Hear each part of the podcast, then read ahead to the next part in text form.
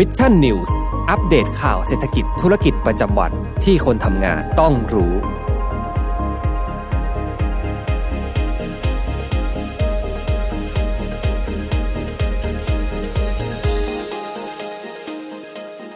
วัสดีครับยินดีต้อนรับเข้าสู่รายการ Mission News Live นะครับประจำวันอังคารที่ 26 เมษายน 2565 นะครับ อยู่กับผมแจ็คทิลาติครับ และอยู่กับน้ำว้าพรณชาค่ะ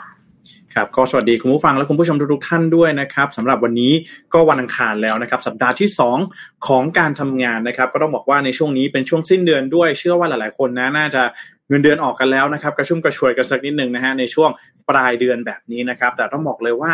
สถานการณ์น้องน้ำว้าในช่วงนี้ที่เราต้องจับตามองเลยคือเรื่องของสถานการณ์เศรษฐกิจนั่นเองที่เราได้บอกเลยว่า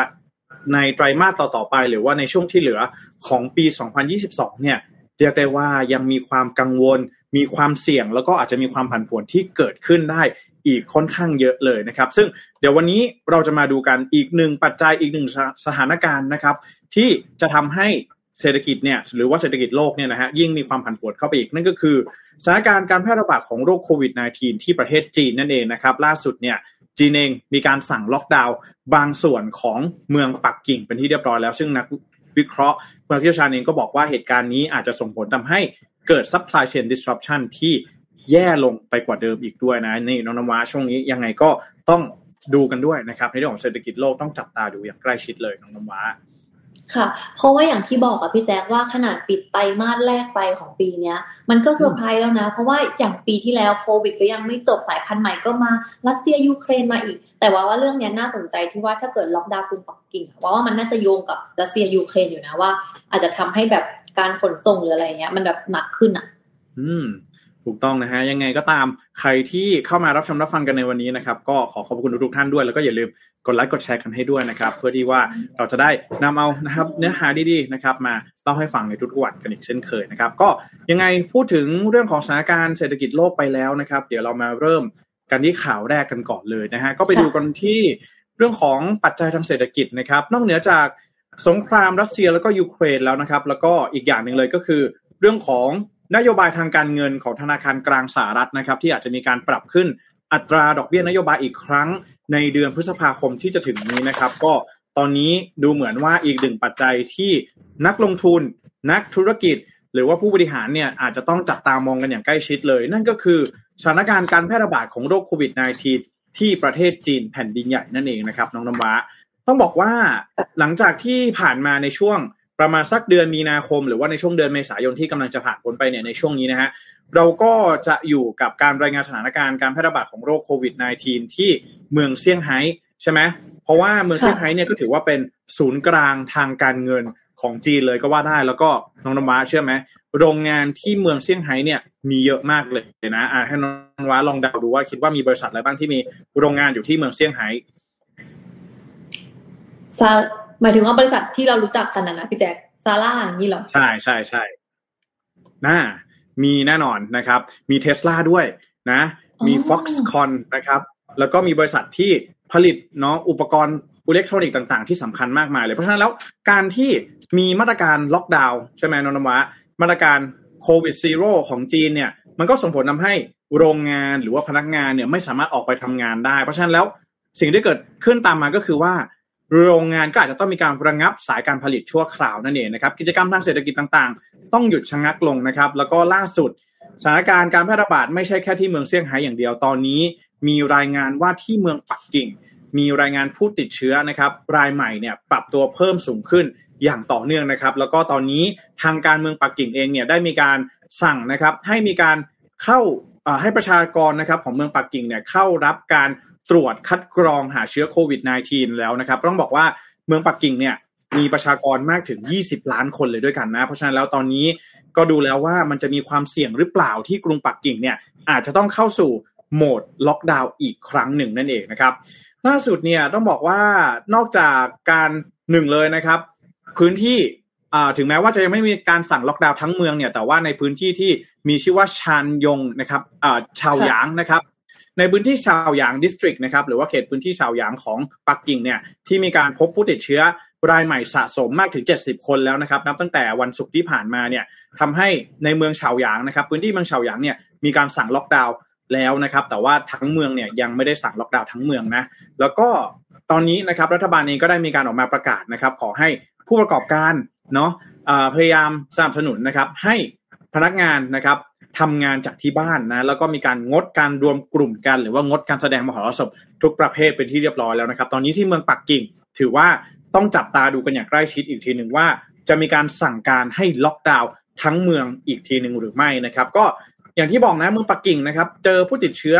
รายใหม่เนี่ยยังไม่ถึงร้อยคนเลยนะแต่สำหรับจีนเนี่ยเขาถือว่าเยอะมากแล้วนะน้องนวะแล้วก็ ในล่าสุดนะครับเมื่อวันอาทิตย์ที่ผ่านมาเนี่ยเมืองเซี่ยงไฮ้มีจำนวนผู้ติดเชื้อรายใหม่มากถึงหนึ่งหมื่นเก้าพันสี่ร้อยห้าสิบห้ารายด้วยกันเออนี่เป็นสถานการณ์ล่าสุดที่เมืองไม่เห็นว่าจีนจะมีติดเชื้อหลักหมื่นอย่างเงี้ยมานานสักพักแล้วนะพี่แจ๊คจำได้ปะปกติแบบปีที่แล้วก็แบบโอ้โหหลักสิบด้วยซ้ำเนอะพี่แจ๊คถูกต้องนะครับ เพราะฉะนั้นแล้วตอนนี้เนี่ยจึงทำให้เรื่องที่หลาย ๆ คนน่ากังวล คือพอจีนเนี่ยเขาติดแล้ว เขาใช้มาตรการการควบคุมโรคที่ค่อนข้างเข้มข้นที่มีชื่อว่า zero โควิดนะฮะ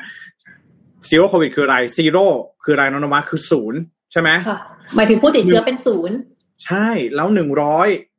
ก็ห่างจากศูนย์เยอะนะหนึ่งหมื่นสองหมื่นก็ยิ่งห่างจากศูนย์เนี่ยค่อนข้างเยอะเลยนะครับ เพราะฉะนั้นแล้วมาตรการต่างๆเนี่ยก็อาจจะมีความเข้มงวดมากยิ่งขึ้น แล้วก็อย่างที่ได้บอกไปว่า พอมีมาตรการล็อกดาวน์นะก็ทำให้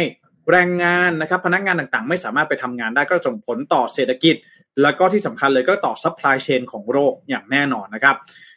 จากความเสี่ยงล่าสุดเนาะทำให้ดัชนีตลาดหลักทรัพย์ CSI 300 นะครับ ที่ทำการซื้อขายกันอยู่บนตลาดหลักทรัพย์เมืองเซี่ยงไฮ้นะครับ หรือว่าเซี่ยงไฮ้ Stock Exchange Market เนี่ย ปรับตัวลดลงต่ำที่สุดในรอบ 17 เดือนนะครับ ขณะที่การเซลล์ออฟจากความเสี่ยงดังกล่าวนะครับ ก็ทำให้ราคาน้ำมันดิบแล้วก็ราคาแร่เหล็กเนี่ยปรับตัวลดลงเช่นเดียวกันนะครับ ตอนนี้นะครับ นอกจากความกังวลทางด้านการลงทุนแล้วสิ่งที่น่าจับตามองเลยคือเรื่องของ supply chain นะครับอตอนนี้เนี่ยนะครับสำนักข่าวบูมเบิร์กนะครับรายงานว่านักวิเคราะห์นะครับคาดการณ์ว่าสถานการณ์ด้าน supply chain จะเลวร้ายลงกว่าปีที่แล้วอย่างแน่นอนนะครับ เนื่องจากว่าการล็อกดาวน์ของจีนในครั้งนี้ จะซ้ำเติมวิกฤต supply chain ที่เกิดขึ้นจากสงครามรัสเซียยูเครนก่อนหน้านี้อย่างแน่นอน เออ ไม่ใช่ คือก่อนหน้านี้เนี่ยพอมีโควิดใช่ไหมน้องนมาก็มีแค่จีนอย่างเดียวที่ไหมเพราะว่าจีนเนี่ยเขาเป็นเขาเรียกว่าเป็น world factory เป็นโรงงานของโลก สินค้าที่เราใช้กันอยู่ตอนนี้นะ ไม่ว่าจะเป็นน้องนมาตอนนี้ใช้ iPad อยู่ใช่ไหมที่ใช้คอมพิวเตอร์โน้ตบุ๊กอ่า iPhone iPhone โทรศัพท์ ไม่ว่าจะอ่าเป็น Android เป็น iPhone ต่างๆ ต้องมีน็อตสักหนึ่งตัว ต้องมีชิปสักหนึ่งตัวที่มาจากเมืองจีนแน่นอนน้องนมาอันนี้เชื่อไหม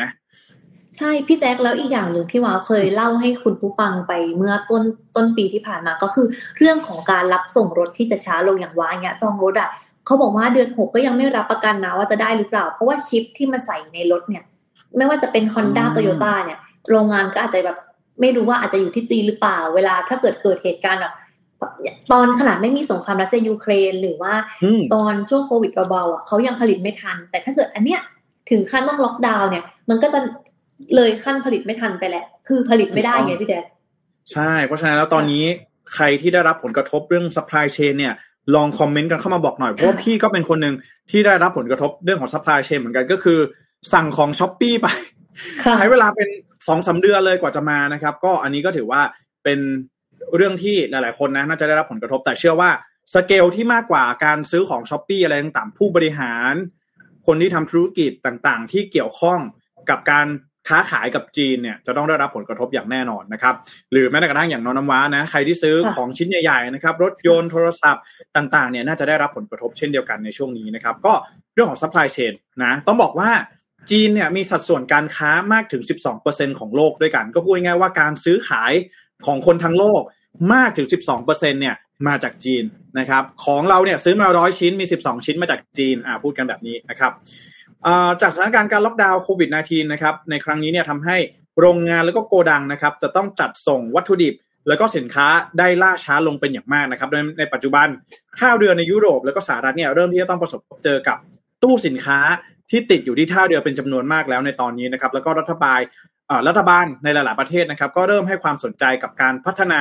supply chain ให้มีความเป็น regional มากยิ่งขึ้นนะครับ เพื่อป้องกันความเสี่ยงที่อาจจะเกิดขึ้นพูดง่ายๆว่า ตอนนี้หลาย ๆ ประเทศเองก็มองว่าเอ๊ะ ไปตั้งโรงงานที่จีนเนี่ย หรือว่าไปตั้งบริษัทที่จีนให้ผลิตของให้เนี่ย มันจะคุ้มค่าต่อการทำธุรกิจอีกต่อไปหรือไม่นะครับ แต่ก็ต้องบอกว่าตอนนี้สำนักข่าวบลูมเบิร์กเองก็รายงานเหมือนกันว่า จริง ๆ แล้วถ้าหากว่าลองเทียบดูเนี่ย การสร้างโรงงานใหม่ หรือว่าการเปลี่ยน supply chain เนี่ยอาจจะมีต้นทุนที่มากกว่าการรอให้วิกฤตเศรษฐกิจนะครับหรือว่าวิกฤต supply chain disruption เนี่ยมันผ่านพ้นไปนั่นเองจึงทำให้ตอนนี้หลายๆบริษัทเองยังไม่ได้มีแนวความคิดที่จะ เปลี่ยนนะครับหรือว่าพัฒนา supply chain ของตนเองให้มีประสิทธิภาพมากยิ่งขึ้นนั่นเองนะอีกบริษัทหนึ่งที่ได้รับผลกระทบอย่างชัดเจนเลยนะครับน้องนมาก็คือเทสลานั่นเองอย่างที่พี่ได้บอกไปเนาะเทสลาเนี่ยก็ถือว่าเป็นอีกหนึ่งบริษัท แล้วก็ถือเป็นอีกหนึ่งตัวอย่างนะครับ ที่ชัดเจนมากเลยว่า การล็อกดาวน์การใช้โควิด zero ในครั้งนี้ของจีนเนี่ยนะครับมันส่งผลกระทบจริงๆนะต่อสายพันธุ์การผลิตนั่นเองนะครับ ก็คือว่าก่อนหน้านี้เนี่ยเทสลานะครับที่มีการ แพร่ระบาดของโควิด -19 แล้วก็มีการประกาศใช้มาตรการของทางรัฐบาลจีนเนี่ย Gigafactory ในเมืองเซี่ยงไฮ้เนี่ยต้องยุติสายการผลิตไปนานถึงสามสัปดาห์เลยด้วยกันนะครับ แล้วก็กลับมาปฏิบัติการได้อีกครั้งหนึ่งโดยหลังจากที่รัฐบาลมีนโยบายที่เขาเรียกว่า close loop นะครับก็คือพนักงานหรือว่าแรงงานเนี่ยต้องทำงานทำงานได้นะครับ แต่ต้องอาศัยอยู่ในบริเวณพื้นที่ของโรงงานเพียงเท่านั้นนะครับ ก็ถึงแม้ว่าจะสามารถกลับมาดำเนิน สายงานการผลิตได้นะ แต่ว่าก็ต้องประสบพบเจอกับ lead lead time ในการจัดส่งที่ล่าช้าตามไปด้วยนะครับ ก็ตอนนี้เนี่ยลองดูน้องนวาลองดูกราฟนี้นะกราฟนี้เนี่ยคือการขนส่งนะครับสินค้าจากเอเชียไปยุโรป แล้วก็จากเอ่อจากจีนเนี่ยไปยุโรปแล้วก็จากจีนไปที่ US นะครับ ตอนนี้เนี่ยนะครับ average day delay นะครับ average delay ก็คือความล่าช้านะครับ เฉลี่ยนะในช่วงนี้เนี่ยเห็นไหมว่ากราฟเนี่ยมันเพิ่มสูงขึ้นมาโดยตลอดเลยตั้งแต่มี เรื่องของโควิด -19 เข้ามานะ แล้วก็ตอนนี้นะครับ average delay นะครับหรือว่าค่าเฉลี่ยของความล่าช้าในการจัดส่งสินค้า หรือว่าวัตถุดิบเนี่ยอยู่ที่ราวๆประมาณ 111 วันเป็นที่เรียบร้อยแล้วนะครับ แล้วก็มีแนวโน้มที่เพิ่มสูงขึ้นอีกเช่นเดียวกันเพราะฉะนั้นสามสี่เดือนแล้วนะพี่แจ๊คใช่สามสี่เดือนเลยมีความเสี่ยงนะครับที่ สั่งของไปเนี่ยอย่างเหมือนรถยนต์ของน้องม้าเนี่ยอาจจะต้องใช้เวลาเฉลี่ยนะประมาณสามถึงสี่เดือนในการที่จะต้องจัดหาวัตถุดิบนะอุปกรณ์แล้วก็ส่วนประกอบให้ครบนั่นเองนะครับ อืม นี่ก็ถือว่าเป็นอีกหนึ่งปัจจัยที่เราต้องจับตาดูนะ เพราะว่าสุดท้ายแล้วเดี๋ยวที่เราบอกนะ วันนี้เรามาบอกว่าอุ้ย supply chain disruption ได้ยินบ่อยแล้ว แต่บางคนก็บอกว่าไม่ได้รับผลกระทบหรือว่าผลกระทบมันน้อย อาจจะไม่รับผลกระทบมาก แต่ว่าต้องบอกอย่างนี้นะครับ ว่าสุดท้ายแล้ว supply chain disruption จะส่งผลอย่างไรนะครับ ก็คือส่งผลทาให้สินค้ามันมีราคาแพงนั่นเองนะครับ เพราะว่าอะไรเพราะว่าค่าขนส่งมันส่งมานานขึ้น ใช้เวลานานขึ้นในการขนส่งนะครับ สินค้าขาดแคลน พอขาดแคลนทำยังไง มันก็มีราคาที่ปรับตัวเพิ่มสูงขึ้นใช่ไหมอย่างรถยนต์เนี่ยมันอาจจะไม่ได้สูงขึ้นมากใช่ไหมเพราะว่าผู้คนอาจจะสามารถไปเลือกซื้อยี่ห้ออื่นได้ที่เขาพร้อมจะจัดส่ง แล้วก็ยังมีอ่าอย่างอื่นที่สามารถมาทดแทนกันได้ แต่ถ้าเกิดเป็นบางสิ่งบางอย่าง ที่มันไม่สามารถทดแทนกันได้เนาะมันก็จะอาจจะทำให้มันมีราคาที่ปรับตัวเพิ่มสูงขึ้น เพราะว่า supply น้อย demand มากแบบนี้ แล้วพอของแพงขึ้น สิ่งที่ตามมาก็คือ สภาวะเงินเฟ้อนั่นเองที่จะยิ่งปรับตัวแย่ลง แล้วก็จะทำให้เราเนี่ยต้องมีค่าครองชีพที่สูงขึ้นในแต่ละวันอย่างแน่นอนนะครับ แล้วก็ปัจจัยนี้จะเข้ามาซ้ำเติมกับเรื่องของสงครามยูเครนรัสเซีย กับเรื่องของราคาพลังงาน และก็เรื่องของอัตราการ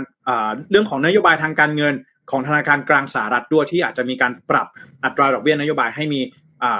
อัตราที่สูงมากขึ้น ก็จะยิ่งทำให้เศรษฐกิจโลกในปีนี้ ผันผวนยิ่งไปกว่าเดิมอีกนะครับน้องนวาอะวันนี้ก็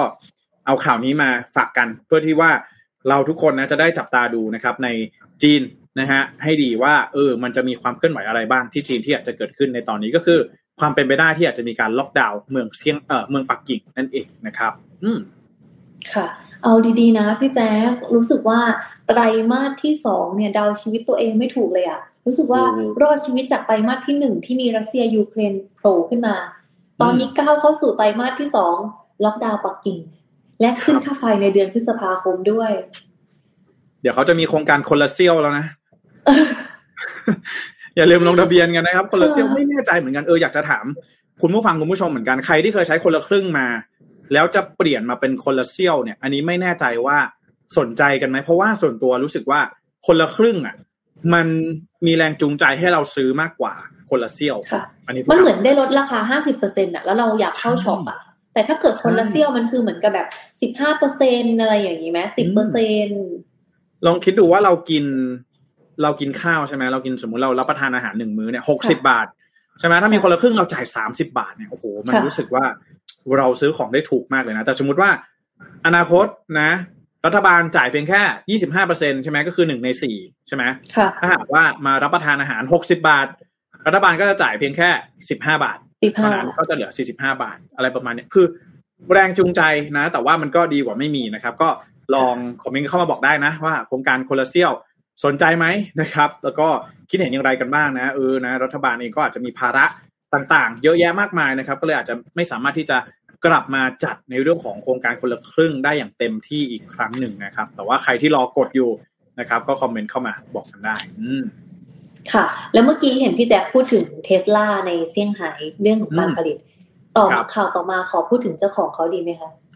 ได้เลยโอ้ยเรื่องนี้ถือว่าเป็นเรื่องที่ตื่นเช้ามานี่เต็มฟีดเลยนะนะครับ เป็น เป็น Talk of the Day แล้วกันเนาะที่หลาย ๆ คนก็น่าจะพูดถึงกันเป็นอย่างมากนะครับ ก็คือลูกพี่ของเรานั่นเองนะฮะอีลอนมัสนะครับค่ะล่าสุดเนี่ยก็มีข่าวนะครับ รายงานมาโดยสำนักข่าวต่างประเทศนะว่าจะเป็น CNN Reuters นะครับ ออกมารายงานว่า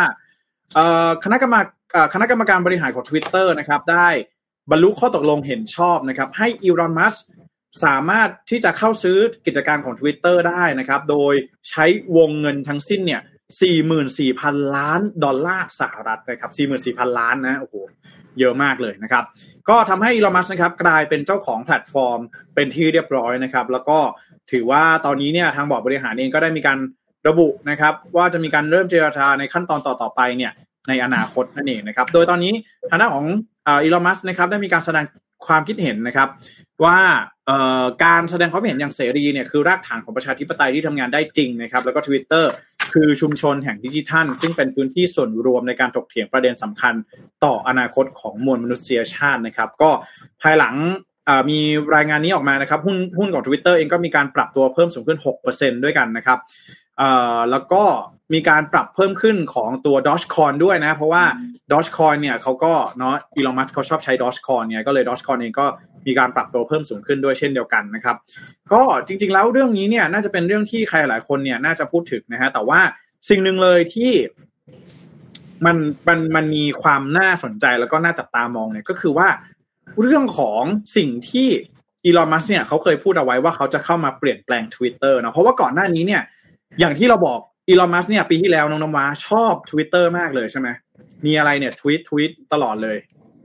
เหรียญก็ขึ้นขึ้นขึ้นขึ้นขึ้นเลยนะพี่แจ๊คใช่นะฮะจะทำธุรกิจจะซื้อหงซื้อหุ้นอะไรนี่รออีลอนมัสเนี่ยทวีตอย่างเดียวเลยนะครับ แต่ต้องบอกว่าในปีนี้นะกลายเป็นว่าเขานพอเขาชอบแล้วเขาต้องซื้อเลยนะครับ แล้วก็ในช่วงประมาณกลางเดือนหรือว่าในต้นเดือนเมษายนที่ผ่านมาเนี่ยอีลอนมัสก์ก็ได้ออกมาบอกนะว่าเฮ้ยปฏิเสธเลยว่าจริงๆ แล้วการเข้ามาซื้อ Twitter ในครั้งนี้เนี่ยมันไม่ได้เป็นไปเพื่อการทำธุรกิจเขาไม่ได้ต้องการที่จะเข้ามาแสวงหากำไร แต่เขาจะเข้ามาเพื่อสร้างจุดเปลี่ยนของ มวลมนุษยชาติเออเพราะเขาเนี่ยรู้สึกว่าแพลตฟอร์มโซเชียลมีเดียต่างๆน้องนวามันเซ็นทรัลไลซ์มันมีคนคอยควบคุม คอยจำกัดเนื้อหาคอยเลือกว่าเราจะเห็นอะไรมาอะไรอย่างเงี้ยเขาอีลอนมัสเขาเลยบอกว่าเออเนี่ยเขาอยากอยากให้เข้ามาเปลี่ยนแปลงเลยโดยการให้ Twitter เนี่ยมันมี freedom of speech มากยิ่งขึ้นนั่นเองเออนะฮะก็วันนี้สำนักข่าว NPR นะฮะเขาก็ได้มีการรวบรวมว่าหกสิ่งด้วยกันที่อีลอนมัสนะฮะ อาจจะเข้ามาเปลี่ยนแปลงอ่า Twitter จะมีอะไรบ้างนะครับ ไปดูกันอย่างแรกอ่าข้อแรกเลยสำคัญที่สุดนะ ก็คือการผ่อนคลายกฎการควบคุมเนื้อหา แล้วก็สนับสนุนให้เกิด freedom of speech เพิ่มมากขึ้นนั่นเองนะครับ แล้วบอกว่าในข้อนี้เนี่ยนะครับ ก็แน่นอนว่าในสำหรับอีลอนมัสเองเนี่ยนะครับในฐานะที่เขาเป็น CEO Tesla แล้วก็ CEO ของ SpaceX นะครับเขาก็ได้มีการออกมาบอกตลอดนะว่า การที่มี freedom of speech นะครับหรือว่า free speech เนี่ยถือว่าเป็น value หลักของตัวเขาเลยนะครับ แล้วก็ถือว่าเป็น value หลักขององค์กร Tesla แล้วก็ SpaceX ในการดำเนินงานเนาะเพราะฉะนั้นแล้วเขาเองก็เลยต้องการที่จะให้ Twitter เนี่ยมีความสนับสนุนในเรื่องของ free speech มากยิ่งขึ้นนะครับ ในตอนนี้เนี่ย Twitter นะครับก็จะมีนโยบายนะครับในการแบนนะครับ เนื้อหาที่มีที่เกี่ยวข้องนะครับกับการคุกคาม นะทางด้านต่างๆนะครับมันจะเป็นทั้งทางเพศทางกายหรือว่าทางไซเบอร์บูล i ิ g ต่างๆเนี่ยนะครับก็จะมีการแบนเนื้อหาประมาณนี้อยู่นะครับแล้วก็ฟิสิกอลฮาร์มเช่นเดียวกันนะก็คือเนื้อหาที่มันดูแล้วมันมีการข่มขู่หรือว่าเนื้อหาที่เป็น misinformation นะครับหรือว่าข้อมูลที่บิดเบือนที่เกี่ยวข้องกับโควิด -19 นะครับก็ตอนนี้อีลอนมัสเองนะครับก็มีการคาดการณ์เหมือนกันว่าอีลอนมัสจะทำให้มาตรการพวกนี้เนี่ยมันผ่อนคลายมากยิ่งขึ้นนะครับ ก็ต้องดูว่า การผ่อนคลายนะครับกฎต่างๆ เหล่านี้เนี่ยมันจะทำให้เอ่อมันมีเนื้อหาหรือว่ามี misinformation เนี่ยเพิ่มมากยิ่งขึ้นหรือไม่นะครับ แต่นี่ดูแล้วน่าจะเป็นสิ่งหนึ่งเลยที่อีลอนมัสก์เนี่ยน่าจะเข้ามาทำเป็นไงน้องนวาเล่น Twitter ไหมไม่เล่นพี่แจ๊คแต่ต่อให้เล่น Facebook หรือ IG ก็จะเห็นแบบกับแบบไอ้ข้อความที่เขาแคปมาจากทวิตเตอร์อีลอนมัสก์อยู่บ่อยๆอะพี่แจ๊คใช่นะฮะก็ นี่เป็นสิ่งข้อแรกเลยนะอันดับแรกเลยที่อีลอนมัสก์เขาบอกว่าถ้าเขาเข้ามาเนี่ยเขาจะมาทำสิ่งนี้นะฮะก็คือเรื่องของ free speech นะ อันนี้เป็นการคาดการณ์นะครับ ต่อมาเลยคือมีการสร้างปุ่ม edit นะครับ ใครที่ทวิตไปแล้ว อยากจะแก้ไขสามารถแก้ไขได้แล้วนะครับ อันนี้เป็นสิ่งที่อีลอนมัสเนี่ยเคยถามไว้ใน เอ่อทวิตเตอร์ส่วนตัวของเขานะเคยเคยโพสต์ถามว่าเอ้ยอยากแก้ไหมทวิตไหมอะไรแบบนี้นะครับ เพราะว่าจริงๆแล้ว Facebook Instagram หรือว่าโซเชียลมีเดียอื่นๆเนี่ยสามารถที่จะ edit นะเนื้อหาของตนเองได้นะพวกแคปชั่นพวกข้อความต่างๆนะครับแต่ว่า Twitter เนี่ยไม่สามารถทำได้นะครับ ก็เอ่อสิ่งนี้เนี่ยนะครับก็มีความกังวลเหมือนกันว่าปุ่ม edit เนี่ยจะทำให้ผู้ที่ใช้ Twitter เนี่ยนะฮะสามารถใช้ในทางที่มันเป็น abusive ได้ไหม ที่มันเป็นภัยคุกคามอะไรได้ไหมต่างๆนะครับ แต่ก็แน่นอนว่าเรื่องนี้ก็เป็นเรื่องที่ยังต้องพูดคุยกันนะครับ แต่ว่านี่เป็นสิ่งที่อนาคตนะอีลอนมัสเองก็อาจจะเข้ามาแล้วก็ทำให้ Twitter เนี่ยสามารถ edit ได้นั่นเองนะครับ ต่อมาเลยก็คือจะเอาอัลกอริทึมนะครับของ Twitter เนี่ยไปอยู่บนบนเอ่อเขาเรียกว่าเป็น Open Source พูดง่ายๆว่าก็คือว่าอยากจะให้อัลกอริทึมของ Twitter เนี่ยสามารถตรวจสอบได้ใช่ไหมเพราะว่าอย่างที่เราทราบกันดีว่า ไอ้ Facebook ของเราเนี่ย มันโชว์เนื้อหาอะไรก็ไม่รู้บางทีเราก็ไม่รู้ว่าทำไมมันถึงเลือกเลือกไอ้เนื้อหาแบบนี้มาให้เราเนาะอย่างเช่นบางทีมันก็ขึ้นเนื้อหาอะไรก็ตามแต่ขึ้นมานะ ก็ต้องบอกว่าอีลอนมัสเองเขาก็บอกว่าเออเนี่ยก็อยากให้มันมีความแบบเป็นประชาธิปไตย มันมีความเป็น freedom of speech อย่างนี้เขาก็เลยบอกว่าไม่แน่เขาอาจจะเอาอัลกอริทึมของเอ่อเจ้า Twitter เนี่ยไปอยู่บน GitHub นะครับ ก็ซึ่งจะเป็น open source เนาะต่อมาเลยก็คือการ เปิดสงครามกับบอทอาร์มี่นะฮะพูดง่ายๆว่าใครที่ใช้โปรแกรมนะ แล้วก็มาสร้างเป็นบัญชี bot บัญชีปลอมอะไรแบบนี้เนี่ยเป็น automate โปรแกรมต่างๆ เข้ามาเป็นบัญชีของ Twitter เนี่ยก็อาจจะได้ถูกนะครับกำจัดออกไปในครั้งนี้ด้วยนะ แล้วก็อีกเรื่องหนึ่งเลยก็คือเรื่องของการลดนะครับปริมาณการขายโฆษณาเนาะอันนี้ก็เป็นสิ่งที่อีลอนมัสก์เนี่ยอยากจะทำเหมือนกัน แล้วก็สุดท้ายเลย จะมีการปลดล็อกการแบน โดนัลด์ทรัมป์หรือไม่ เพราะว่าถ้า free free speech ก็ใครก็ต้องเข้ามาพูดได้ถูกต้องไหมนะครับ ก็นี่เป็น 6 อย่างที่มีการคาดการณ์กันว่าอีลอนมัสก์เนี่ยอาจจะเข้ามานะครับ แล้วก็ทำให้เกิดการเปลี่ยนแปลงกับทางด้านของ Twitter ในการเข้าซื้อ Twitter ของเขาในครั้งนี้นั่นเองนะครับ 44,000 ล้านเหรียญสหรัฐด้วยกันเนาะสำหรับมูลค่าของ Twitter นั่นเองนะครับ อืม ค่ะพี่แจ๊คก็เหมือนที่เราเคยดูสารคดีใน Netflix อะที่เขาบอกว่า ถ้าเกิดแบบว่าเราพูดว่าเราอยากจะซื้อหรือนู่นนี่ก็จะมีแบบสินค้านั้นแบบเด้งเด้งเด้งเด้งขึ้นมานะคะ อันนี้ถ้าเกิดมีการเปิดเผยอัลกอริทึมได้จริงอย่างที่อีลอนมัสก์กล่าวเนี่ยเพราะว่าเราอาจจะเห็นการเปลี่ยนแปลงทั้งในแบบอินสตาแกรมหรือว่า Facebook ด้วยก็ได้นะพี่แจ๊คใช่ครับ อืมนะฮะก็นี่ถือว่าเป็นเรื่องที่น่าสนใจมากนะ ว่ามันจะเกิดการเปลี่ยนแปลงกับ Twitter หรือไม่นะ แล้วก็ช่วงช่วงนี้เนี่ยไม่ใช่แค่ Twitter อย่างเดียว Netflix เองก็เจอกับ สถานการณ์ที่ไม่ค่อยดีเหมือนกันนะทางเศรษฐกิจนะฮะเรื่องของราคาหุ้นเรื่องของจำนวน subscriber ที่ลดลงแบบนี้ ก็อาจจะมีการเปลี่ยนแปลงในเรื่องของ Netflix ด้วยเช่นเดียวกัน เรื่องนี้น่าสนใจมากว่าธุรกิจแพลตฟอร์ม มันเริ่มที่จะมาถึงจุดเปลี่ยนแล้วหรือเปล่าอ่าอย่างเช่นปีที่แล้ว Facebook ใช่ไหมเขาเปลี่ยนเป็นบอกว่าตัวเองจะไปเป็น Metaverse อืมใช่ไหมค่ะน้องนวาทีนี้ก็เลยไม่รู้ว่าในอนาคตเนี่ยจะมีแพลตฟอร์มไหนที่จะต้องมีการเปลี่ยนแปลงกันเข้ามาอีกนั่นเองนะครับค่ะนะฮะเดี๋ยววันนี้เรามา อ่านคอมเมนต์กันสักนิดนึงไหมน้องนวาเดี๋ยวได้ค่อยเข้าค่ะสู่ข่าวเพราะเราผ่านกันไปครึ่งทางและสองข่าวในวันนี้นะคะอืมรวดเร็วมากครับ ผมอ่าสวัสดีคุณไพศาลด้วยนะครับ สวัสดีค่ะ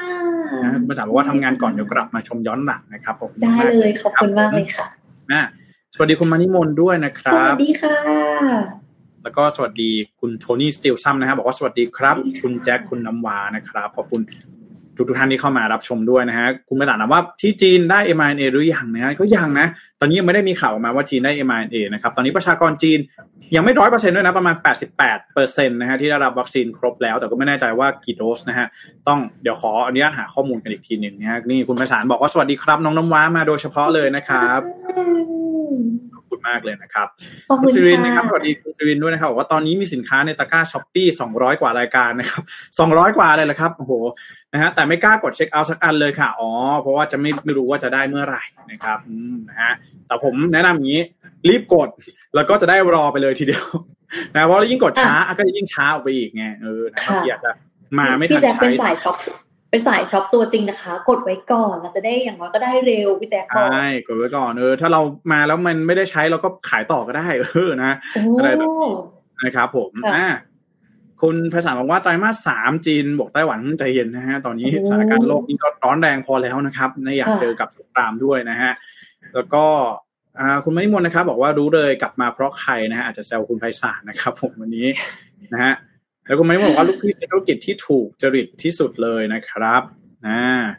นะครับ ผมอะนะฮะแล้วก็ประมาณนี้นะครับสำหรับใครที่เข้ามาแล้วนะครับ ก็สามารถคอมเมนต์เข้ามาร่วมพูดคุยกับพวกเราสองคนได้นะครับ แล้วก็อย่าลืมกดไลค์กดแชร์ให้พวกให้กำลังใจพวกเราสองคนกันด้วยนะครับ ขอบพระคุณมาก ๆ เลยครับ ค่ะ พี่แจ๊คแล้วเมื่อกี้ที่เราพูดถึงเรื่องการควบรวมกิจการระหว่างแบบ มันไม่ใช่ควบรวมสีหมายถึงว่าเทสลา Take over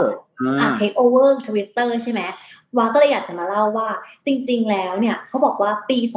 2565 ปีนี้นะคะ การซื้อขายและการควบรวมกิจการในไทยเนี่ย จะเติบโตอย่างต่อเนื่องพี่แจ๊คฟังอืมประโยคนี้แล้ว เออเราอาจจะรู้สึกเอะนะ เพราะว่าอย่างที่เราบอกอะว่าดอกเบี้ยก็เพิ่มขึ้น เงินเฟ้อก็เพิ่มขึ้นอืมทำไมถึงจะมีการซื้อขายและควบรวมกิจการมากขึ้นนะคะนั่นน่ะสิ PWC เนี่ย ประเทศไทยเนี่ยเขาก็เลย ให้เหตุผลแบบนี้พี่แจ๊คว่า ถึงแม้ว่าดอกเบี้ยและเงินเฟ้อมันจะขึ้นเนี่ย แต่ธุรกิจเนี่ยเขาก็ต้องกลับมามองและดู portfolio ของตัวเอง ดูกลยุทธ์ของตัวเองว่าจะปรับโครงสร้างต้นทุน หรือแสวงหาธุรกิจที่ตนเองยังขาดเนี่ย เพื่อรักษาอัตราการเติบโตนะคะ อย่างอ่าข่าวที่ผ่านมาที่วิกที่แล้วอะเราก็จะเห็นอย่างกัฟก็ร่วมกับไ i แนนซ์ถูกไหมพี่แจ๊คใช่ใช่ใช่อืมทูกับอาดีจจะแท็เป็นใช่ไหมใช่ใช่อ่าซึ่งเขาบอก ซึ่งเขาคาดการณ์นะจาก PwC เขาบอกเลยว่า อุตสาหกรรมที่จะแบบว่าควบรวมกิจการมากที่สุดในปีนี้เนี่ย มีอยู่สองอัน คือหนึ่งอุตสาหกรรมบริการทางการเงิน และอืมอุตสาหกรรมเทคโนโลยีพี่แจ๊คสองอันเนี้ยเทคโนโลยีกับการเงินเนี่ย จะมีการซื้อขายและควบรวมกิจการกันมากที่สุดในปีนี้เลยพี่แจ๊คอ่าอันนี้น่าสนใจครับค่ะ ซึ่งทางเขาบอกว่าไอ้ที่เราพูด กันมาเมื่อกี้เนี่ยมันก็สอดคล้องกับรายงานอันนี้ว่า global and M&A industry trends นะคะของในปีนี้นะคะของ PwC เขาได้รวบรวมข้อมูลเชิงลึกจากผู้เชี่ยวชาญในอุตสาหกรรมดีลและทำการวิเคราะห์กิจกรรมดีลทั่วโลกนะคะ เพื่อประเมินถึงแนวโน้มปริมาณและมูลค่าควบรวมการกิจการค่ะ เขาบอกว่าปริมาณและมูลค่าควบรวมกิจการเพิ่มขึ้นทั่วโลกในปีที่ผ่านมาเนี่ย มีจำนวนกว่า 62,000 รายการในปี 2564 นะคะครับซึ่งมันเพิ่มขึ้นจากปี 2563อะถึง 24%เลยพี่แจ๊คอ๋อ ค่ะ และไอ้มูลค่าเวลาเขาซื้อขายและควบรวมกิจการที่มันเปิดเผยราคากับเราได้เนี่ย เขาก็บอกว่ามันแตะระดับสูงสุดเป็นประวัติการณ์ที่ 5.1 ล้านล้านเหรียญสหรัฐเลยนะพี่แจ๊คโอ้เพิ่มแต่ว่ามันสูงมากตั้งแต่เคยใช่มีมันมาก่อนมันเพิ่มลย57เปอร์เซ็นเลยอะอืมจากปี 2563อะพี่แจ๊คครับ ค่ะ ก็ซึ่ถืงอว่ามันสูงสูงมาก เพราะฉะนั้นแล้วตอนนี้เนี่ย ทั่วโลกมันมีเอ่อทาง PwC เองเขาก็ได้มีการบอกเทรนด์ของการ merge and acquisition ก็คือ M&A เนี่ยคือการใช่เข้าซื้อแล้วก็ควบรวมกิจการในอุตสาหกรรมหลักทั่วโลกในปี 2565 มาด้วยใช่ไหมแนวโน้มค่ะที่จะเกิดการควบรวมกิจกรรมที่เกิดขึ้นในอุตสาหกรรมหลักต่อไปนี้ก็คือ อุตสาหกรรมหลักแรก ตลาดตผู้บริลาดโภคผู้บริโภคอืม ตลาดผู้บริโภคก่อนเลยพี่แจ๊คเพราะครับว่าอย่างในปีเนี้ยเนี่ย มันจะมีเทรนด์นี้การบริโภคอย่างมีสติพี่แจ๊คอืมซึ่งเพราะว่าอย่างที่เราบอกไงว่ามันเงินเฟ้อมันค่าพลังงานค่าครองชีพสูง การจะเกิดการบริโภคอย่างมีสติมากขึ้นเนี่ยมันก็โอ้โหไม่ใช่เรื่องแปลกนะพี่แจ๊คและพอคนเราเริ่มบริโภคอย่างมีสติแล้วมันจะทำให้เกิดความต้องการผลิตภัณฑ์และบริการที่เปลี่ยนไปนะคะมหรือว่าธุรกิจเนี่ยต้องแบบสิ่งคำนึงถึงสิ่งแวดล้อมมากขึ้นด้วยพี่แจ๊ค เขาก็ต้องมีการขยายพอร์ตเนาะแต่ก่อนอาจจะใช่ผลิตค่ะอาหารแบบจังก์ฟู้ดเลยก็อาจจะต้องไปรวมกับบริษัทอื่นๆ อะไรแบบนี้ใช่ไหมเพื่อที่ว่าจะได้ออกผลิตภัณฑ์ใหม่ๆออกมาอะไรแบบนี้ใช่ไหมน้องน้ำหวานหรือว่ามองว่าอย่างบรรจุภัณฑ์อย่างเงี้ย หรือเราปกติแบบเป็นพลาสติกอืมอาจจะต้องแบบไปรวมกับธุรกิจที่มันเป็นแบบผลิตอะไรที่มันรีไซเคิลได้ขึ้นมาหรือเปล่าอย่างเงี้ย เพื่อให้มันตอบโจทย์ผู้บริโภคมากยิ่งขึ้นนะคะพี่แจ๊คอืม ค่ะ และต่อมาที่อุตสาหกรรมต่อไปนะคะ อุตสาหกรรมพลังงาน สาธารณูปโภค และทรัพยากรนะคะครับก็ถือว่า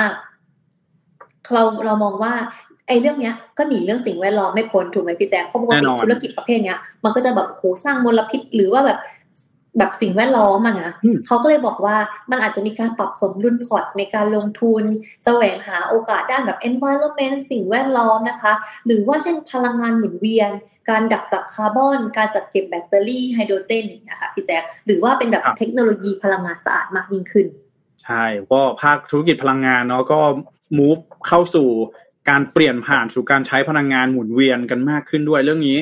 อุตสาหกรรมพลังงานเนี่ย พวกนี้จะต้องเจอแน่นอนนะกับการปรับเปลี่ยนรูปแบบการทำธุรกิจในอนาคตนั่นเองค่ะ และมาต่อกันที่อุตสาหกรรมบริการทางการเงินที่ว่าบอกว่าที่ทาง PwC นะคะเขาบอกว่า อุตสาหกรรมนี้แหละเป็นหนึ่งในสองอุตสาหกรรมที่จะแบบมีการซื้อขายควบรวมมากที่สุดในปีนี้นะคะ ก็คือว่าอุตสาหกรรมบริการทางการเงินเนี่ยในปีนี้อาจจะมีการซื้อขายและควบรวมกิจการที่เกี่ยวกับเทคโนโลยี และนวัตกรรม เพื่อนำเทคโนโลยีเข้ามาใช้เพิ่มประสิทธิภาพ ความสามารถในการแข่งขันค่ะพี่แจ๊คอ่าถูกต้องเลยนะฮะเพราะว่าอุตสาหกรรมบริการทางการเงินนี่อย่างที่บอกไป SCBX อย่างนี้ก็เห็นได้ชัดนะ เพราะต้องมีการเปลี่ยนและโมเดลการทำธุรกิจต่าง ๆ นะครับ อืมค่ะ แล้วอย่างที่เราคุยกันอ่านเรื่อง เราอาจจะคุ้นเคยกับคำว่าประกันภัยหรืออะไรเงี้ยเยอะขึ้นในช่วงที่มันมีโควิดเนี่ยเขาบอกว่าสินทรัพย์ที่ประสบปัญหาในภาคธนาคารและประกันภัยเนี่ยจะตกเป็นเป้าหมายในการซื้อขายและควบรวมกิจการได้เช่นเดียวกันนะ อย่างที่ผ่านมาเราก็เคยเห็นนะธนาคารรวมกันเองก็มีนะพี่แจ๊คอย่าง TMB ธนาชาติอย่างเงี้ย ใช่ใช่ใช่ตอนนี้ก็กลายเป็น TTB ไปที่เรียบร้อย ค่ะ และ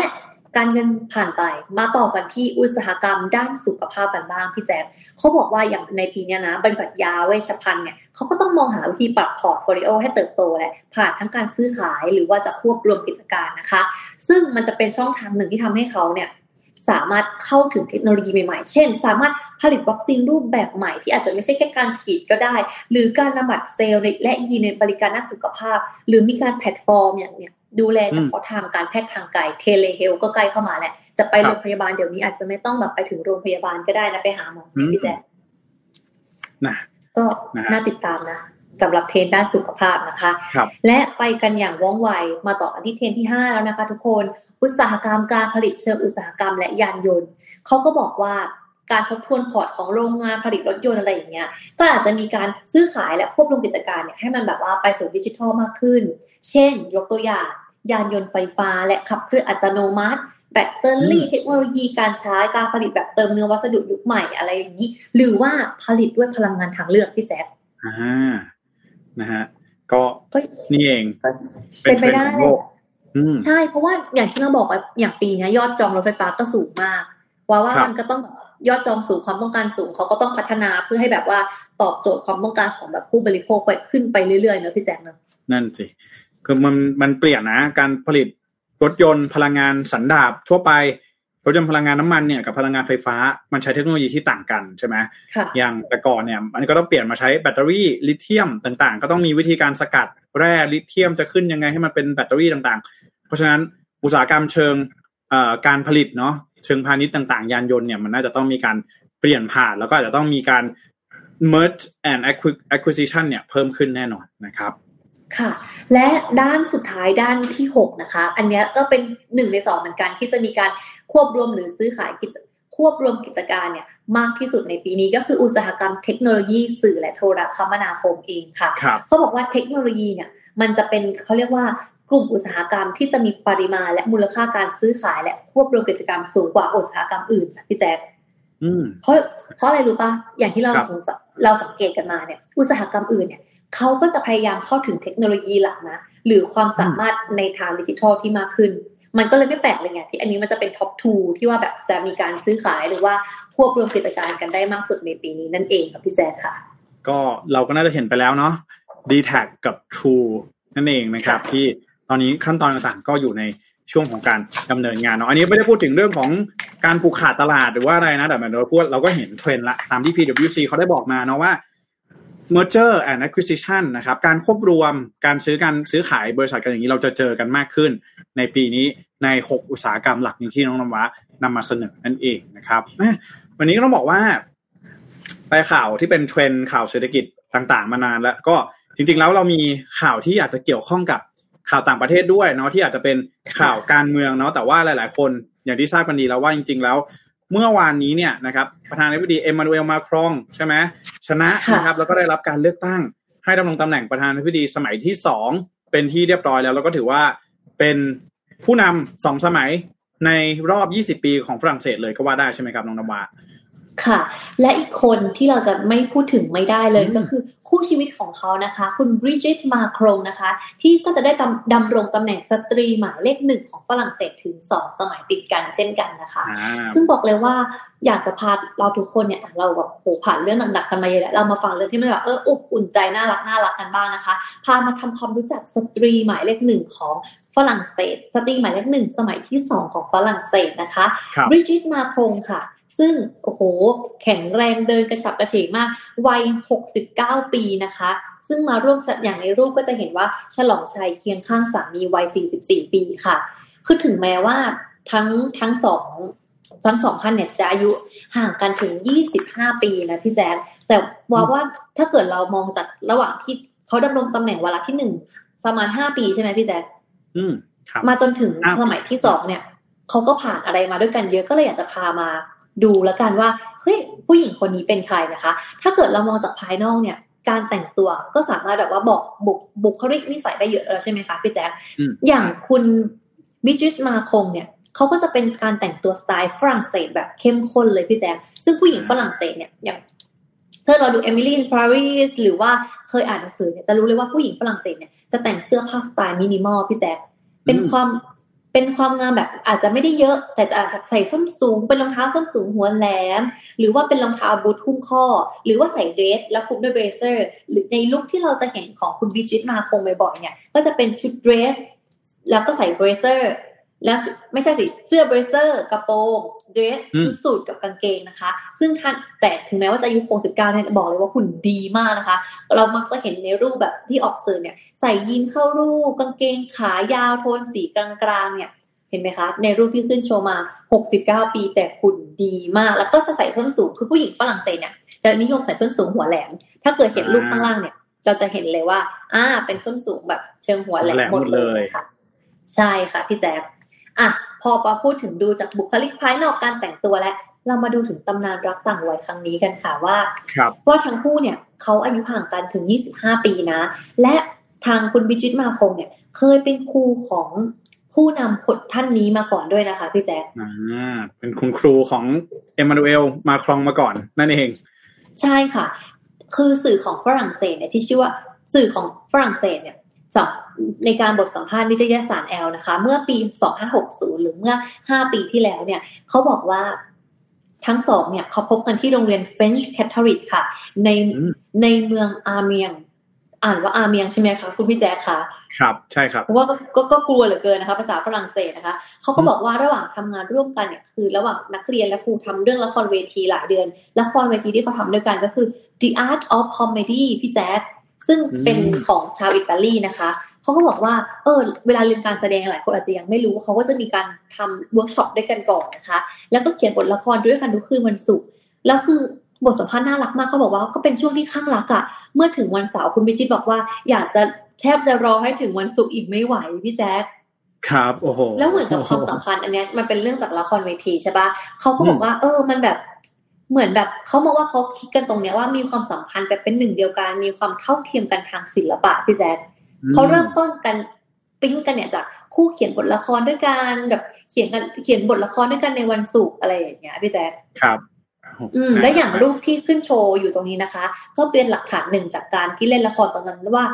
ภาพนี้เป็นภาพที่บันทึกได้ระหว่างเล่นละคร ให้เห็นว่าแบบมาโครงและบิจิตเนี่ย ก็จุบแบบว่าจุบการที่แก้มระหว่างแบบม่านปิดฉากลงด้วยพี่แจ๊ค อ๋อค่ะ คือทั้งสองคนเนี่ย ไม่ว่าท่านจะเป็นนายกของฝรั่งเศส หรือว่าคุณบิจิตมาโครงเนี่ยเขามีความหลงไหลในการละครเหมือนกัน แต่เขาแต่คุณแต่ท่านนายกเนี่ย ยังไม่ไม่ได้เคยไปเรียนในชั้นเรียนของของคุณบิจิตมาคงนะคะอ่าครับค่ะแต่ในเรื่องของประเด็นที่ว่าอะคนคนอย่างเราเป็นคนที่มองว่าอุ้ยอายุต่างกันจะอยู่ด้วยกันได้ไหมอะไรอย่างเงี้ยว่าชอบความคิดของคุณบิจิตมากเขาบอกว่า เราจะไม่ยอมเสียเวลาสักนาทีเดียวเนี่ย มาคิดว่ามาคิดกังวลเรื่องอายุที่ต่างกันค่ะพี่แจ๊คอ่า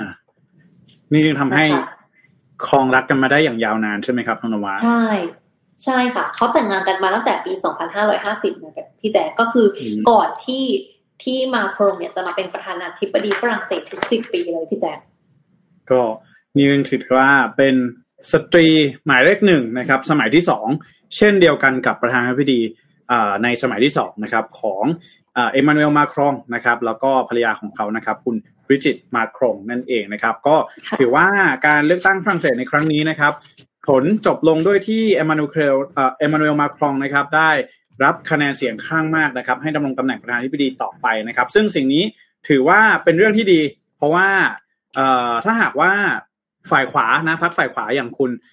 เลอแปนเนี่ยนะครับได้รับเลือกเข้ามาเนี่ยก็อาจจะได้เห็น ความเปลี่ยนแปลงเนาะของฝรั่งเศสนะครับแล้วก็ความสัมพันธ์ระหว่างฝรั่งเศสกับสหภาพยุโรปที่เปลี่ยนแปลงไปอย่างแน่นอนนะครับ ก็ถือว่าตอนนี้นะฮะก็นี่เป็นสิ่งที่เรามาฝากกันนะสำหรับคนที่อาจจะลืมไปเนาะว่าจริงๆแล้วเนี่ยไม่ใช่แค่ประธานาธิบดีอย่างเดียวนะครับ แต่สตรีหมายเลขหนึ่งก็ยังเป็นสมัยที่สองเช่นเดียวกันนั่นเองนะครับอ่า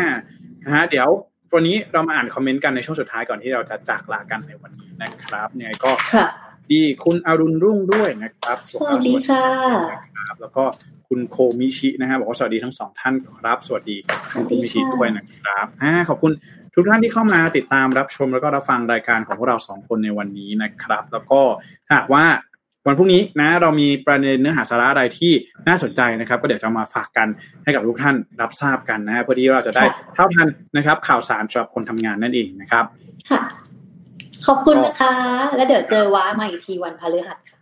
ได้ครับสำหรับน้องนวาก็เดี๋ยวจะมาอีกทีหนึ่งวันพฤหัสบดีนี้นะครับยังไงก็ขอติดตามกันด้วยนะครับแล้วก็ขอขอบคุณทุกท่านมากๆ ที่เข้ามาติดตามรับชมแล้วก็รับฟังนะครับอย่าลืมกดไลค์กดแชร์เป็นกำลังใจให้กับพวกเราสองคนด้วยนะครับ ยังไงวันนี้พวกเราสองคนขอลาไปก่อนแล้วพบกันใหม่วันพรุ่งนี้นะครับ สวัสดีครับ สวัสดีค่ะ Mission Newsอัปเดตข่าวเศรษฐกิจธุรกิจประจำวันที่คนทำงานต้องรู้